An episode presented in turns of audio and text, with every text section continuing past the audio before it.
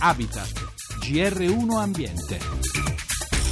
Settimanale a cura della redazione economica.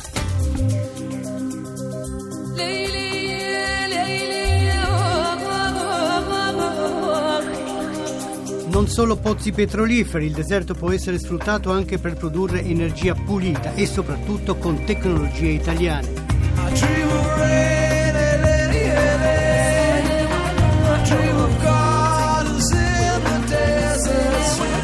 Buonasera da Roberto Pippan. Con il motto Energia solare nel e dal Mediterraneo è stato appena siglato un accordo tra il Consorzio internazionale Iniziative industriali nel deserto e RES 4 Med, di cui è presidente l'amministratore delegato di Enel Green Power Francesco Starace. Di che cosa si tratta? Ma diciamo sono tutti paesi che hanno una grande fame di energia e questa fame è crescente in maniera veramente notevole, sia perché c'è una crescita demografica che da queste parti non c'è, sia perché la loro economia è in uno stato di crescita molto più forte del nostro. Noi abbiamo molta tecnologia, molte aziende italiane hanno sviluppato applicazioni e macchinari utili a questi paesi per soddisfare la loro fame di energia. Storicamente l'Italia è stata molto vicina a questi paesi nel tempo, parliamo non solo della sponda sud del Mediterraneo ma anche di Turchia e del Medio Oriente che si sta in questo momento risvegliando molto interessato alle energie rinnovabili. Noi abbiamo fondato un'associazione che è una piattaforma in cui possiamo far incontrare tutti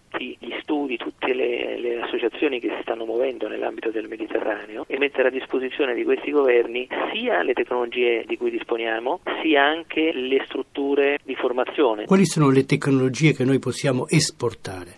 Solare abbiamo oggi la più grande fabbrica di pannelli a film sottile nel bacino del Mediterraneo con una tecnologia molto avanzata. E abbiamo in Italia in questo momento la posizione numero uno nel mondo per la produzione di inverter che sono la parte elettronica molto importante degli impianti fotovoltaici, oltre a un know-how assoluto nel come si sviluppano e si costruiscono questi impianti. Non dimentichiamo che l'anno scorso l'Italia ha avuto un record mondiale di installazioni di fotovoltaico nel mondo, quindi siamo oggi un paese che se la gioca al pari della Germania su questo scenario senza nessun problema. Sull'eolico abbiamo una fortissima presenza di componentistica italiana all'interno della gran, gran parte delle paleoliche che vengono vendute nel mondo.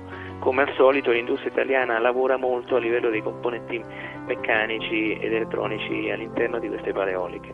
Morning has broken like the first morning. Blackbird has spoken like the first bird. Praise for the singing, praise for the morning, praise for them springing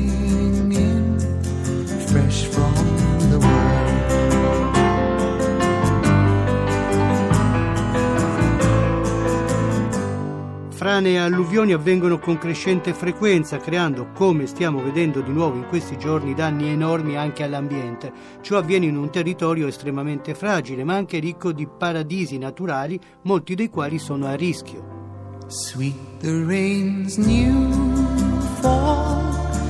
Gabriele Salari, nella sua guida segreta ai paradisi naturali d'Italia fresca di stampa, ne ha indicati 101, luoghi che possono essere oggetto di escursioni e passeggiate insolite. Con quale criterio le ha scelte Salari? Sono stati scelti con il criterio dell'accessibilità e della godibilità da parte di tutti. Ci sono alcuni paradisi che sono magari per qualche camminatore un po' più esperto, ma molti sono anche adatti a un fine settimana per tutta la famiglia, da passare in mezzo alla natura, tra boschi, campi, colline, laghi, nella straordinaria ricchezza della nostra Italia, che presenta l'unico vulcano ancora attivo d'Europa come l'Etna, fondali meravigliosi nelle nostre piccole isole, quindi si parla di, di Ventotene, si parla di Favignana, di Marettimo dove è stata anche avvistata negli ultimi anni la foca monaca, si parla di tanti scrigni di biodiversità che abbiamo vicino casa. Però il libro vuole dare anche un messaggio. Mai come in questi giorni ci rendiamo conto come il territorio è estremamente fragile. Nel libro è descritta per esempio la riserva naturale dello Zingaro in Sicilia che quest'estate è stata vittima di tremendi incendi. Quest'estate hanno colpito gran parte parte della penisola. In questi giorni le alluvioni, insomma il territorio è veramente martoriato, quindi nessun paradiso è salvo per sempre. Un motivo in più per andare a vederlo e visitandolo si contribuisce a conservarlo. Fulco Pratesi ha scritto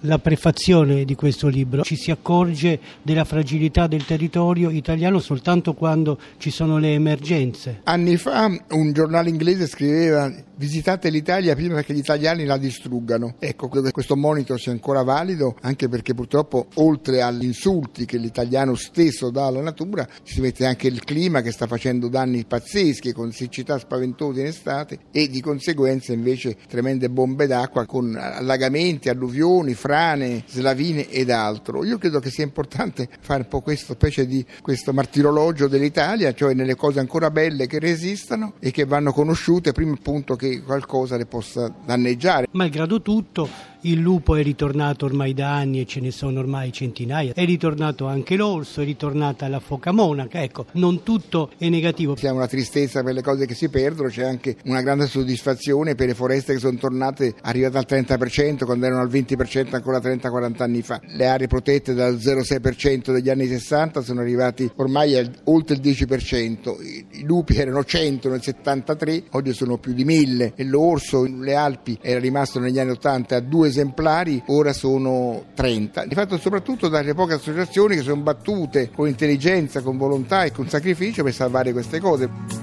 We have all the time in the world. Time enough for life to unfold all the precious things love has. Scarti di produzione riutilizzati, prodotti biodegradabili al 100%. Il premio Bandiera Verde giunto alla decima edizione è stato assegnato quest'anno dalla CIA, la Confederazione Italiana degli Agricoltori, soprattutto ad aziende particolarmente innovative, ecosostenibili e guidate da giovani. Gelsomina Testa ha raccolto le testimonianze di alcuni premiati. Sono Antonella Ferraro, sono qua attinentemente alla creme al latte di asina. Per il momento abbiamo una crema idratante viso, abbiamo il sapone al latte di asina, ha delle caratteristiche organolettiche molto particolari che fa bene alla pelle, ha tanti minerali, tante vitamine e poi ha gli omega, sia i 3 e i 6, che gli omega sono proprio quei fattori chimici naturali che contrastano l'invecchiamento della pelle, quindi contrastano la produzione dei radicali liberi che causano proprio l'invecchiamento della pelle. Marcello Mancosu, spugne vegetali ricavate da un frutto che è della famiglia delle zucche, una cucurbitacea, da cui si ricava una spugna naturale che può essere usata sia per eh, l'igiene personale sia per l'igiene della casa. Io sono Deborah, siamo alla fattoria dell'aglio, siamo premiati per la trasformazione dell'aglio di caraglio. L'abbiamo trasformato anche in cioccolatino. Il nostro aglio è molto delicato e quindi si sposa molto bene anche col cioccolato. Federica Palazzo, premiata per un'innovazione a livello di prodotto e di progetto,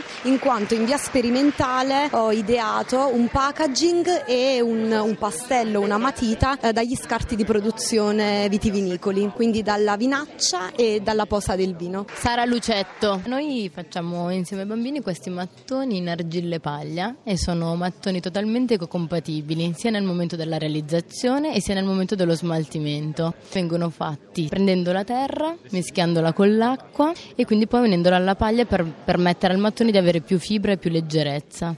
E in questo modo noi creiamo un materiale che potrebbe essere utilizzato in edilizia, noi non lo utilizziamo perché lo facciamo insieme ai bambini, totalmente ecocompatibile. Insomma, cosa ha voluto premiare quest'anno la CIA assegnando la bandiera verde? Il presidente della Confederazione, Giuseppe Politi. La capacità di valorizzazione del territorio e dell'ambiente e quindi fare agricoltura in maniera innovativa. Bisogna non tradirla questa voglia dei giovani di darsi e di dare una mano alla società italiana anche in termini economici e soprattutto in alcune aree del nostro paese. Non tradirla operando e facendo delle scelte in politica economica, in politica sociale capaci come dire, di incentivare l'ingresso dell'impresa giovane nel settore. Nothing more, nothing less, only love. E per oggi la nostra trasmissione termina qui, da Roberto Pippan e in regia da Francesca Librandi l'augurio di una buona serata. A risentirci venerdì prossimo.